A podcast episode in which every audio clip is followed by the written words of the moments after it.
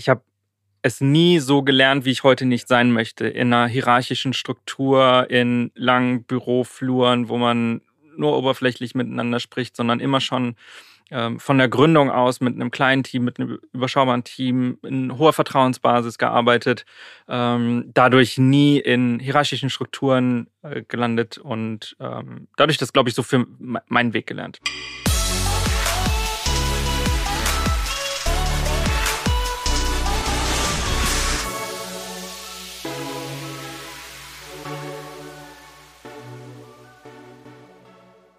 Herzlich willkommen bei Digitale Vorheit, ein, dein Podcast zur Digitalisierung von Vodafone Business. Ich bin Christoph Bosek und heute haben wir zu Gast Moritz Mann. Und Moritz ist Seriengründer. Er hat unter anderem die Firma Stadtsalat gegründet, inzwischen gut 700 Mitarbeitende.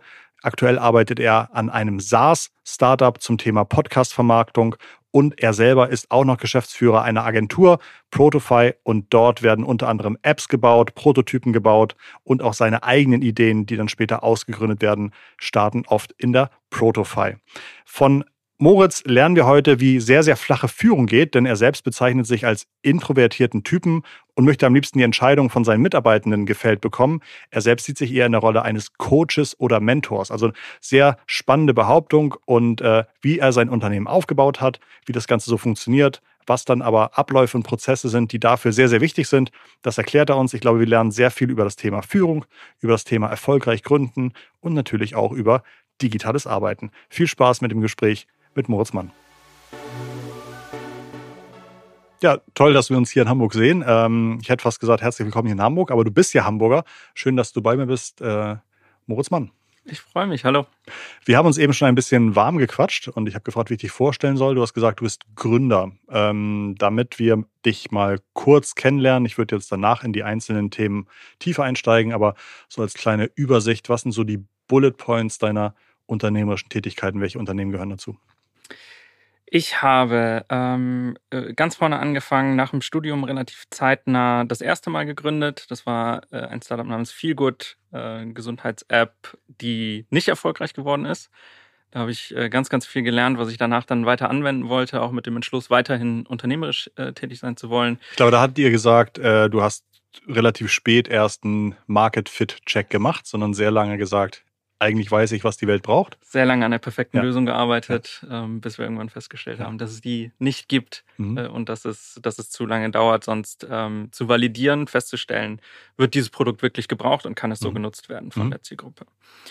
Ähm, genau, das war tatsächlich die Brücke dann zur, äh, zur nächsten Gründung, die auch bis heute dann Bestand hat. Protofy ist jetzt achteinhalb Jahre alt, ähm, ist eine vordergründig Agentur, äh, mit der wir Unternehmen beraten im Bereich digitale Geschäftsmodelle, digitale Produkte.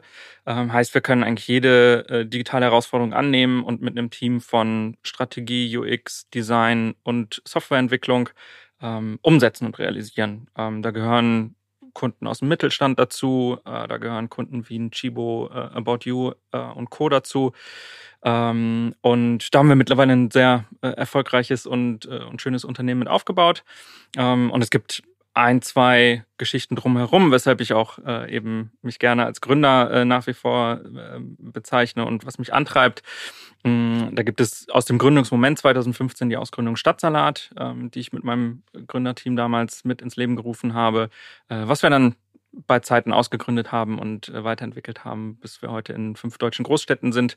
Ähm, und jetzt ganz neu eine Entwicklung äh, namens Allcast, äh, wo wir wieder ein digitales Produkt, ein technisches Produkt entwickelt haben ähm, im Bereich AdTech, Podcast Marketing, wo wir gerade unterwegs sind, das zu etablieren.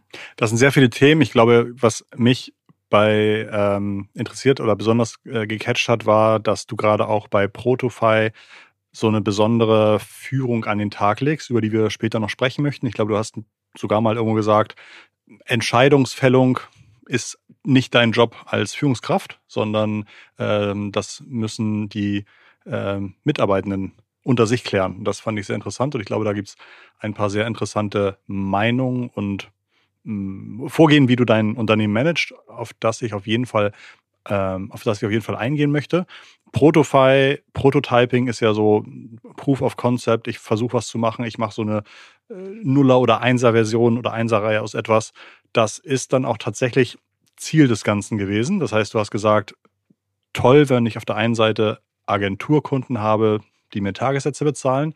Aber wenn ich schon so eine tolle Infrastruktur von Experten und Expertinnen habe, kann ich ja vielleicht auch eigene Ideen testen. Ist das von Anfang an die Idee gewesen oder kam das einfach im Laufe der Zeit?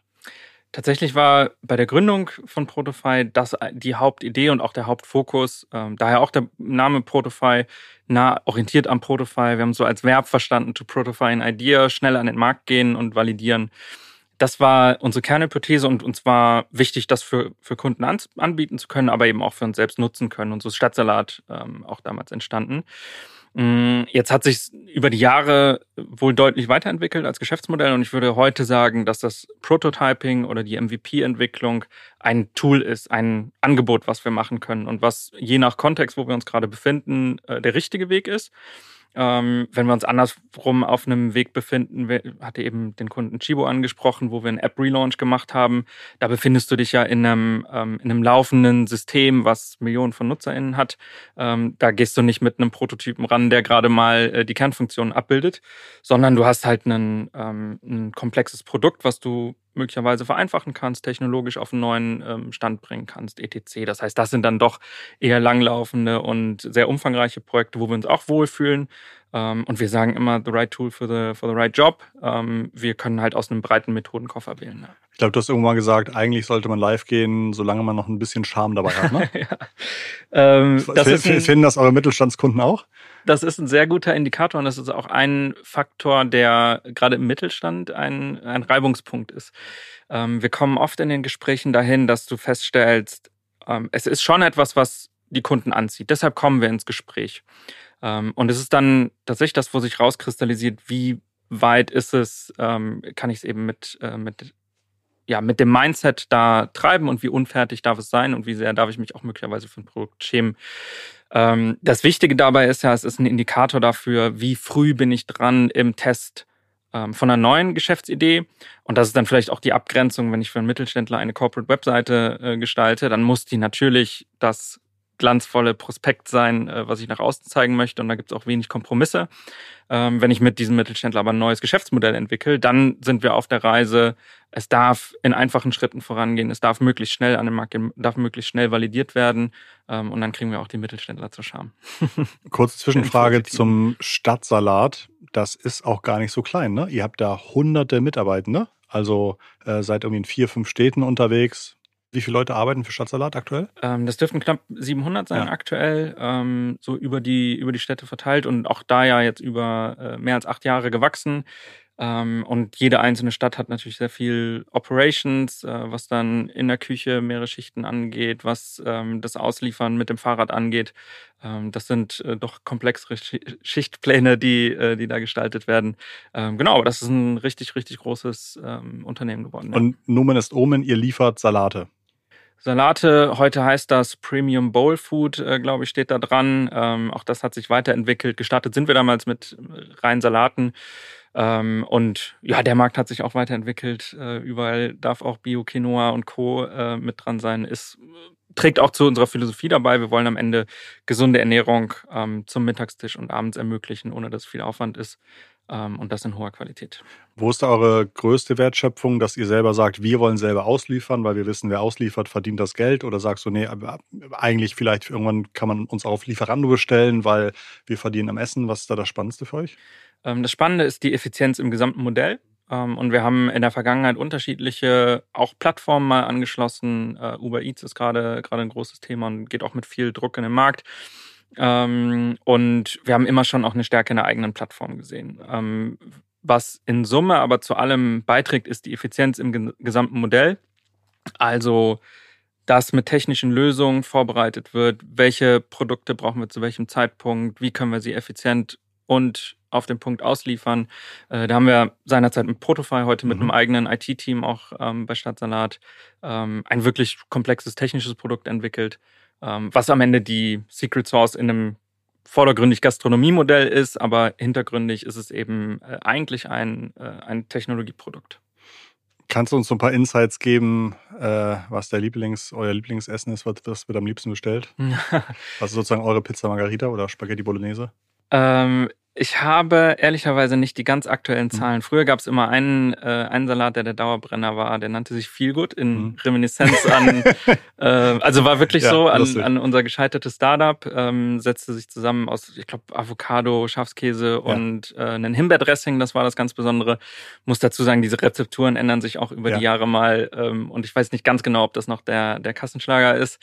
Ähm, und es ist tatsächlich so, dass, dass wir über eine ganz große Bandbreite ähm, erfolgreich Produkte anbieten. Ich glaube, aktuell ist so ein Durchschnittsprodukt, ähm, liegt irgendwie bei 15, 14, 15 Euro, gibt aber auch bis hin zu wirklich Premium und äh, 25 Euro pro Gericht. Und auch das wird, wird gerne bei uns bestellt. Da gibt es eine sehr große Bandbreite. Ja. Und hast du zufällig im Kopf, ob die Hamburger anders bestellen als die Berliner?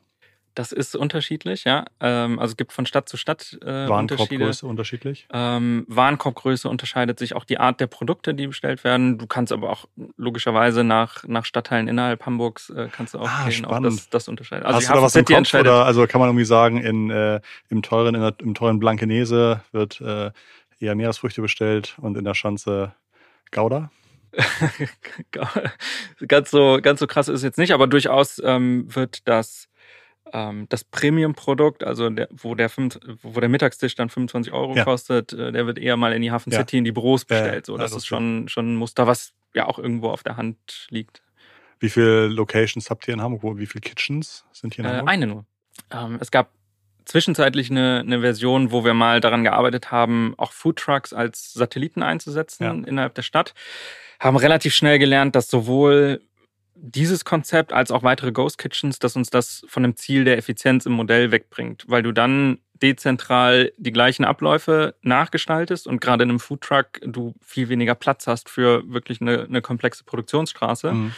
Ähm, sodass dann das Ergebnis war, dass die zentrale Küche besser ist und wir lieber den etwas weiteren Lieferweg ähm, in Kauf nehmen. Ja, das ist interessant. Äh, manchmal sitze ich auch abends zu Hause und stelle mir vor, wie die Zukunft wird und dann denke ich auch immer, ist doch viel schlauer, wenn ich jetzt irgendwie so eine fahrende Küche habe und dann steht dann Christoph, eigentlich könntest du in zehn Minuten was bestellen, weil wir kommen vorbei, willst du?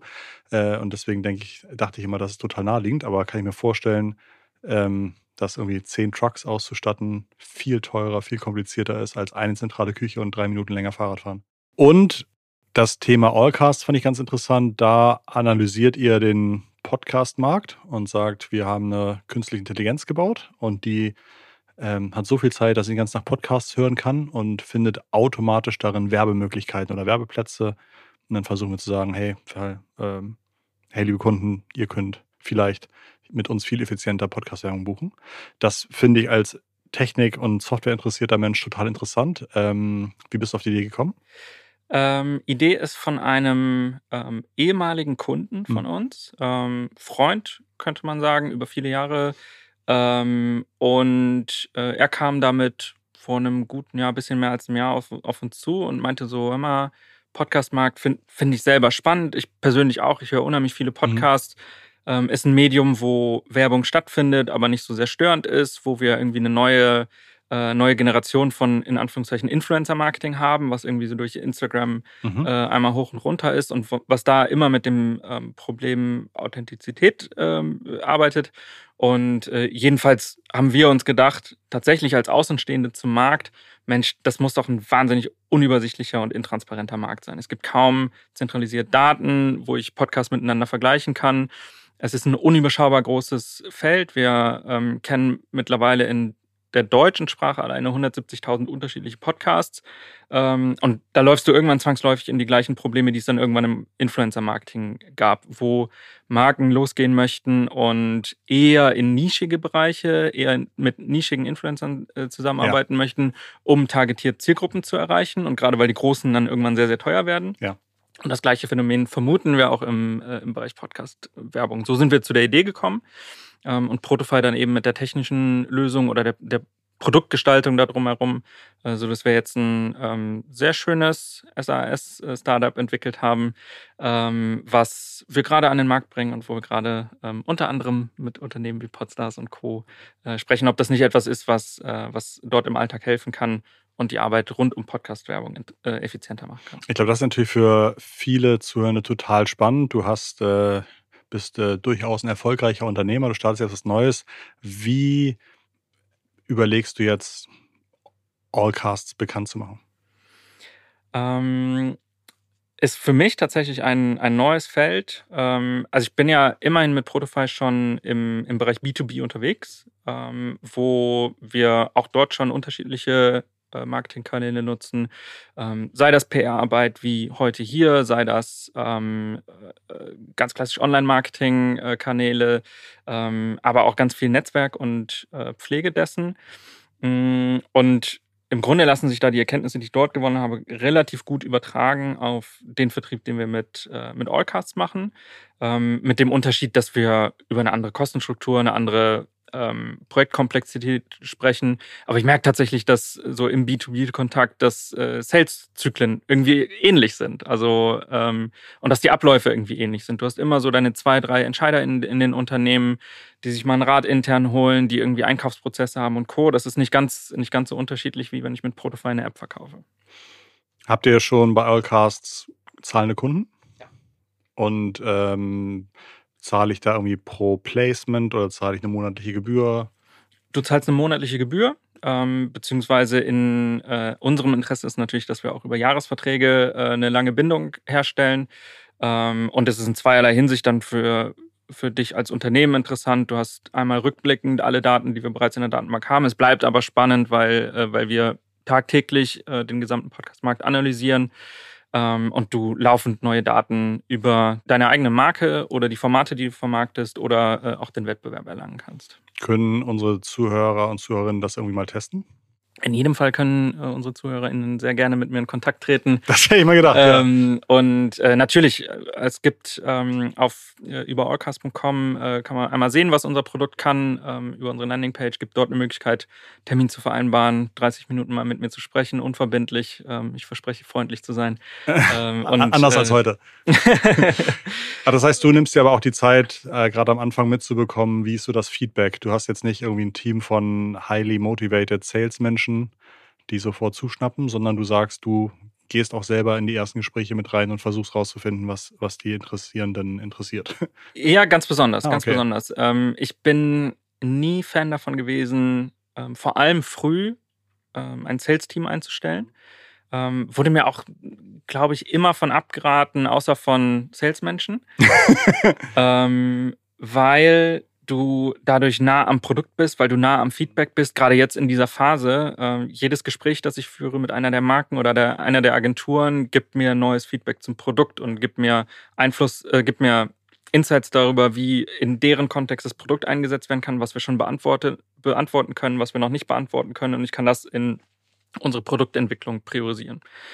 Ähm, das heißt, ich glaube ganz stark dran, es ist einfacher, sowas wie jetzt die Produktentwicklung und die technische Entwicklung zu delegieren, in Anführungszeichen. Da haben wir ein Team, was bei Protofy eingespielt ist und ähm, was von Product Owner über UX-Gestaltung und Technik ähm, alle Disziplinen kann. Ähm, das ist viel einfacher, so etwas abzugeben als, ähm, als das Sales. Interessant. Es gibt auch Influencer-Plattformen, denen es relativ schwer fiel, ähm, sich erfolgreich zu etablieren. Hast du da irgendwelche Learnings, wo du gesagt hast, ja, das ist schon, habe ich schon verstanden, das versuchen wir zu vermeiden. Gibt es da irgendwie sowas? Also ich weiß zum Beispiel, dass die Bedienung vielen Unternehmen dann doch am Ende schwer fiel, weil sie sagten so, jetzt haben wir hier Suchen gestellt, was passt zu uns, wir verkaufen Rasenmäher, äh, 348 Ergebnisse, ja, der nächste Schritt. Also ähm, sind das so typische Sachen, die ihr versucht zu vermeiden oder, oder sagst du ja, ein Podcast-Thema, anderes Medium, andere, andere wichtige Themen? Ja, wenn ich so darüber nachdenke, was könnten Hindernisse sein oder Gründe, weshalb wir nicht erfolgreich werden damit, dann ähm, ist es natürlich irgendwo im Produkt, ähm, schaffen wir erstmal eine von der Idee eine Value Proposition, die es wirklich gibt. Mhm. Und das versuchen wir durch einen frühen Start herauszufinden und durch viele Gespräche gibt es wirklich den Bedarf für dieses Produkt. Das zweite ist das, was du gerade angesprochen hast, die Bedienung. Komme ich dann wirklich damit zurecht?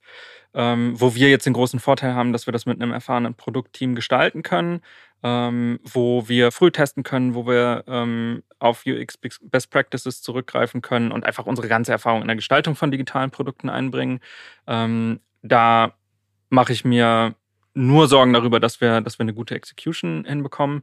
Und das dritte sind dann eher Faktoren von, äh, ist wirklich dieser Markt da? Ne? Gibt es dann wirklich genug zahlende Unternehmen, mhm. die für dieses Tool einen vier- bis fünfstelligen Betrag pro Jahr ausgeben. Ähm, ist vor allem auch der deutschsprachige Markt äh, groß genug dafür. Ähm, es ist ja immer ein, ein wachsendes Medium und auch ein wachsender Werbemarkt, aber der ist noch verhältnismäßig klein. Ähm, aber auch da haben wir natürlich Überlegungen, wie wir darüber hinaus wachsen können. Ähm, wir sind ja immer in, einer, in, einem sehr skalierbaren Bereich, wo unser Modell auch äh, weitere Sprachen erlernen kann und der englischsprachige Markt beispielsweise nochmal ein Vielfaches größer ist. Jetzt haben wir über ganz tolle Projekte, Unternehmen von dir gesprochen. Ähm, du selbst bezeichnest dich, glaube ich, eher als introvertiert und hast dir überlegt, was kann ein Führungsstil sein, der für dich Traction auf die, auf die Straße bringt und irgendwie gut funktioniert, ohne dich irgendwie zu sehr zu stressen. Ist dir das relativ früh eingefallen, dass du vielleicht einen Anführungsstil entwickeln möchtest, als in der äh, BWL-Vorlesung äh, in den Büchern steht? Oder wie bist du dazu gekommen? Ähm, ich glaube, dass ich äh, relativ früh schon implizit dazu gekommen bin, ohne dass ich das wirklich so, so bezeichnet hätte. Ähm, aber es ist so, dass ich ja nie in einer großen Firma irgendwie gearbeitet habe, mir die Sporen ab ähm, mhm. äh, verdienen konnte oder die die Hörner absch die Hörner, ab, ab, ab, ja, was auch immer das, das passende Sprichwort ja, mit dem, mit dem Kind im, im Bade ausgeschüttet hast. Ähm, ähm, was ich sagen möchte ist, ähm, ich habe es nie so gelernt, wie ich heute nicht ja. sein möchte. In einer hierarchischen Struktur, in langen Bürofluren, wo man nur oberflächlich miteinander spricht, sondern immer schon ähm, von der Gründung aus mit einem kleinen Team, mit einem überschaubaren Team, in hoher Vertrauensbasis gearbeitet, ähm, dadurch nie in hierarchischen Strukturen äh, gelandet und ähm, dadurch das, glaube ich, so für meinen Weg gelernt. Ähm, jetzt war nur unterwegs dann die spannende Frage, wie ist das, wenn wir mal nicht mehr nur ein Team von sieben, acht Leuten sind, sondern wie wird das, wenn wir mal 15, 20, 30, 40 Leute sind?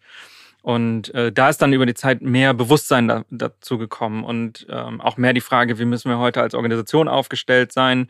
Ähm, ich habe da viele Bücher gelesen, ich habe da viel Coaching zu gemacht, mit dem Team sind wir gecoacht worden. Und ähm, das hat dann eigentlich zu dem Bild geführt, wie ich, äh, wo ich heute bin und wo ich mich heute wohlfühle in, in meinem Führungsstil, wo ich mich auch als Person dann nicht, äh, nicht verstelle.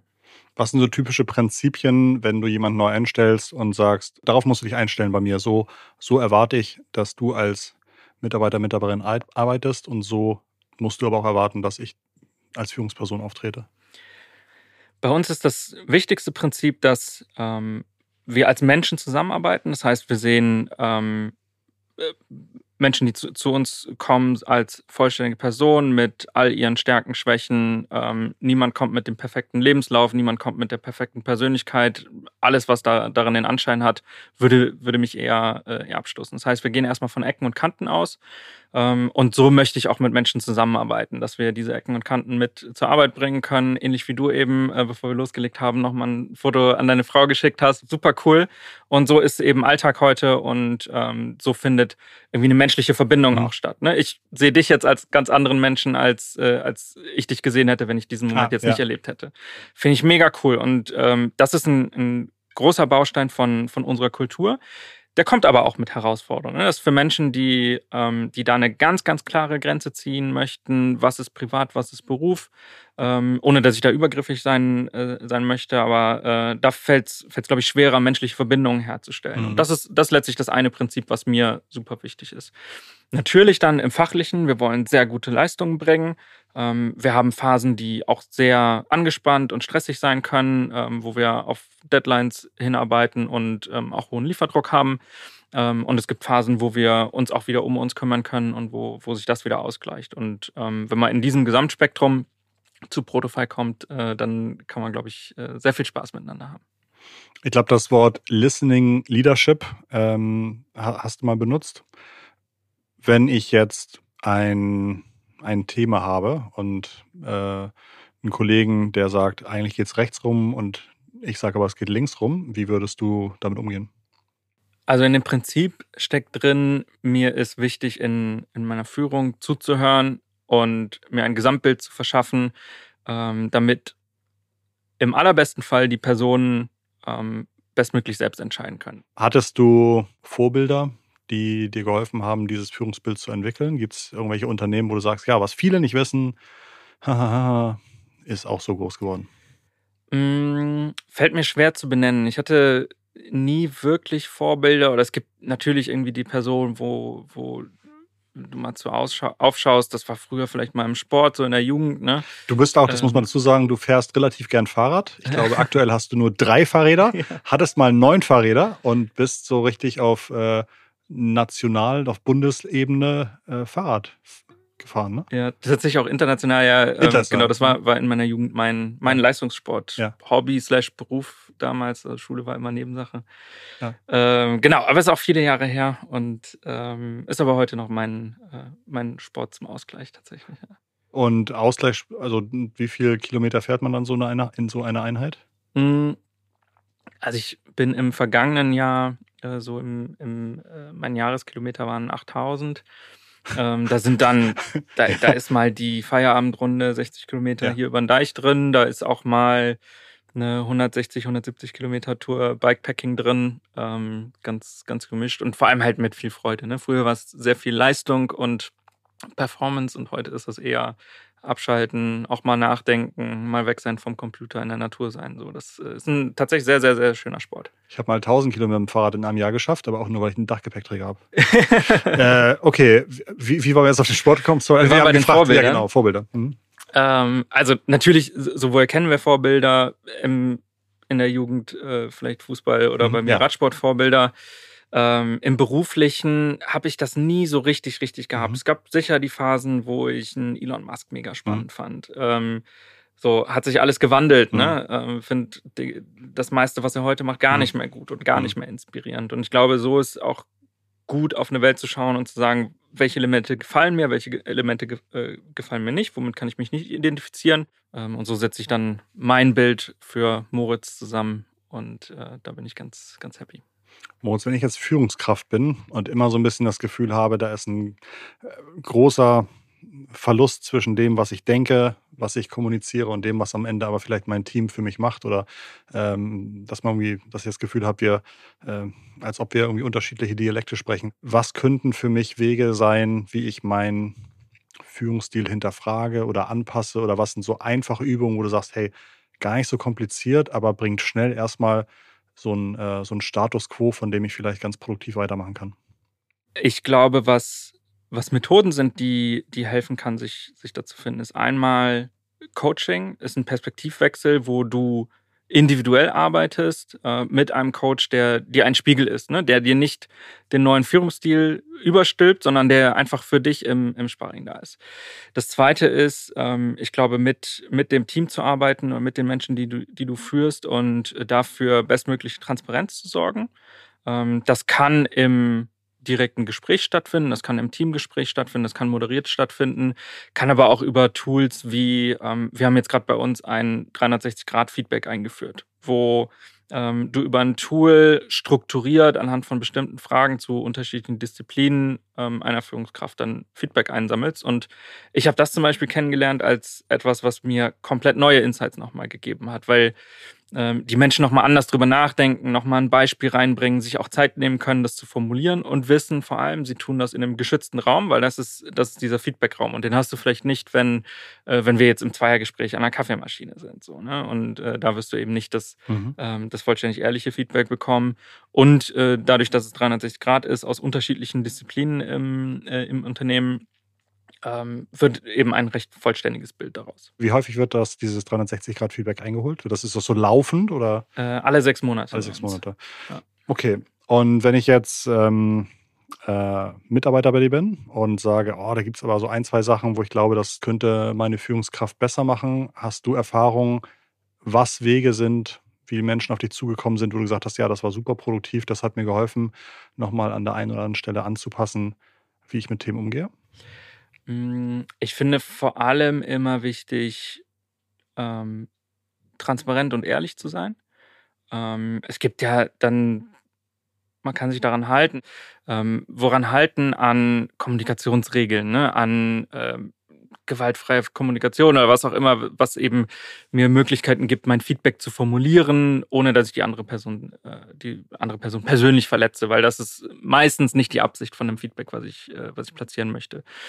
Ähm, ich sage aber auch, das muss nicht perfekt sein, ne? weil äh, das ist uns allen nicht in die Wiege gelegt und ähm, wir sind jetzt gerade ein Unternehmen, was relativ jung ist, Altersdurchschnitt irgendwie knapp über 30, ähm, wo die meisten Menschen halt eben nicht 15, 20 Jahre Berufserfahrung haben und äh, das auch gerade alles erlernen. Ne? Und das ist auch total cool und deswegen ist das eben abzugrenzen, ähm, was ist Feedback und was ist menschliche Zusammenarbeit, ähm, das in den richtigen Rahmen zu lenken, das finde ich wichtig ähm, und dann kann man über alles sprechen. Ich finde es immer toll, äh, zu sitzen und zu hören, wie jemand so ganz überlegt, irgendwie erzählt und bei uns läuft das so und, und äh, hört sich ja dann erstmal ganz, ganz toll an. Ähm, was sind so Voraussetzungen, die du vielleicht auch in deiner Organisationsform geschafft hast, damit es da nicht zu viele Vakuums gibt, äh, wo dann irgendwie auf einmal dann doch nach Leadership oder nach Entscheidungen so gefragt wird? Hm. Ah, das ist eine coole Frage, die, äh, die hat, hatte einen Gedanken, den ich gerne noch, ähm, noch mhm. besprechen wollte. Wo befinden wir uns da eigentlich ja. als, als Organisation? Weil wir hatten tatsächlich, wir hatten vorhin mal die Reise angesprochen von 8 auf 15 auf 20 Mitarbeitende. Äh, und die Frage so, haben wir jetzt eigentlich Hierarchie und brauchen wir Hierarchie? Und dann fängst du an, irgendwie Führungskräfte aufzubauen und plötzlich findest du dich in einer Pyramidenstruktur wieder. So, weil dann hast du die Geschäftsführung, dann hast du Leads und die führen Seniors und äh, bist plötzlich dann doch in dem Bild, äh, wo nur noch ein anderes Bürogebäude her müsste und äh, dann mhm. bist du eben in der, in der alten Welt, wo wir nicht hin wollten. Ähm, und wir haben bei Protofy daraus ein, äh, uns eine Aufgabe gemacht, dass wir uns in dieser Form immer wieder neu erfinden wollen. Ähm, das war inspiriert damals von einem Buch äh, Reinventing Organizations ähm, und wir haben daraus Reinventing Protofy gemacht, was für uns ein Continuum sein sollte, wo wir uns regelmäßig hinterfragen, tun wir gerade die richtigen Dinge, haben wir gerade die richtigen Struktur, wo ist gerade so ein Vakuum? Ähm, wir spüren hier und da Unzufriedenheit, welche Muster äh, liegen dahinter, wie können wir die verändern und das ähm, in einer strukturierten, regelmäßigen Form. Und das war, glaube ich, ein, ein großer Schlüssel dafür, dass wir ein sehr großes Bewusstsein dafür haben. So, es ist lange ja nicht alles perfekt und das wird auch gerade bei einem Wandel äh, niemals sein, aber wichtig ist halt eine Institution zu haben, wo du das, wo du das überprüfst und äh, anpassen kannst. Und ich glaube, das war für uns ein, ein wichtiger Schlüssel, ähm, ja, mit, mit der Imperfektion auch umgehen zu können und äh, zu sagen, das ist der Ort, wo wir dann als nächstes wieder anpacken und äh, Protofile weiterentwickeln. Wie viel Zeit nehmt ihr euch ungefähr für die Konzentration auf eure eigene Organisation versus Billable Hours gegenüber ähm, Kunden? Mm, es schwankt sicherlich, um dir aber eine, eine Antwort zu geben, die einigermaßen schwarz-weiß ist. Ähm, würde sagen, bestimmt 10, 15 Prozent unserer Zeit geht in die Gestaltung unseres Umfelds, ähm, in das, wie wir als Organisation aufgestellt sind, ähm, in unsere Weiterentwicklung. Und dann gibt es natürlich Low-Phasen, wo gerade nicht so viel anliegt, weil wir vielleicht auch einen großen Schwung hinter uns haben. Ähm, wir hatten jetzt gerade äh, eine Phase, die vergangenen zwei Wochen, wo wir ganz intensiv uns nochmal damit auseinandergesetzt haben. Wir hatten jetzt gerade Update, Vision, Mission, Strategie ähm, und haben uns da die Zeit genommen, alle im Unternehmen dazu einzuladen, äh, daran mitzuwirken. Wir waren dann nachher eine Gruppe von knapp 15 Leuten, die äh, daran gearbeitet haben. Das heißt, da ist dann über, äh, über zwei Wochen halt richtig viel äh, Zeit auch mhm. reingegangen, mhm. aber es war wahnsinnig kraftvoll und äh, hat sehr, sehr viel, für sehr, sehr viel Identifikation im Team äh, geführt ähm, und war damit ein großer Erfolg. Moritz, ganz, ganz lieben Dank für deinen Input. Äh, hat mir gut gefallen. Ich glaube, mein nächster Schritt ist, mir mal einen Stadtsalat zu gönnen, denn da habe ich leider noch nie bestellt. Äh, erstaunlicherweise. Und ähm, spätestens, wenn ich dann auch mal eine eigene App launchen will, schaue ich mir mal Protofy an. Und ansonsten verfolge ich, ich glaube, du schreibst auch regelmäßig Meinungsbeiträge. Man findet dich unter anderem bei der T3N oder äh, ich weiß nicht, ob das regelmäßig ist, aber immer mal wieder. Ähm, das heißt, wenn man mal nach Moritz Mann googelt, findet man auch noch die ein oder anderen weiteren Tipps und nachgedachten Statements. Yes. Schön. Danke, dass du hier warst. Vielen lieben Dank. Danke auch im Namen unserer Zuhörenden, äh, denn wie immer am Ende, wer jetzt noch zuhört, dem hat es anscheinend gefallen. Und deswegen äh, bedanke auch ich mich bei euch zu Hause fürs Zuhören. Nächsten Montag spätestens sind wir wieder mit einer neuen Folge live und online. Das war Digitale Vorreiter in deinem Podcast zur Digitalisierung von Vodafone Business. Es verabschieden sich aus Hamburg mit ganz lieben digitalen Grüßen. Moritz. Und der Christoph. Mach's gut. Ciao. Tschüss.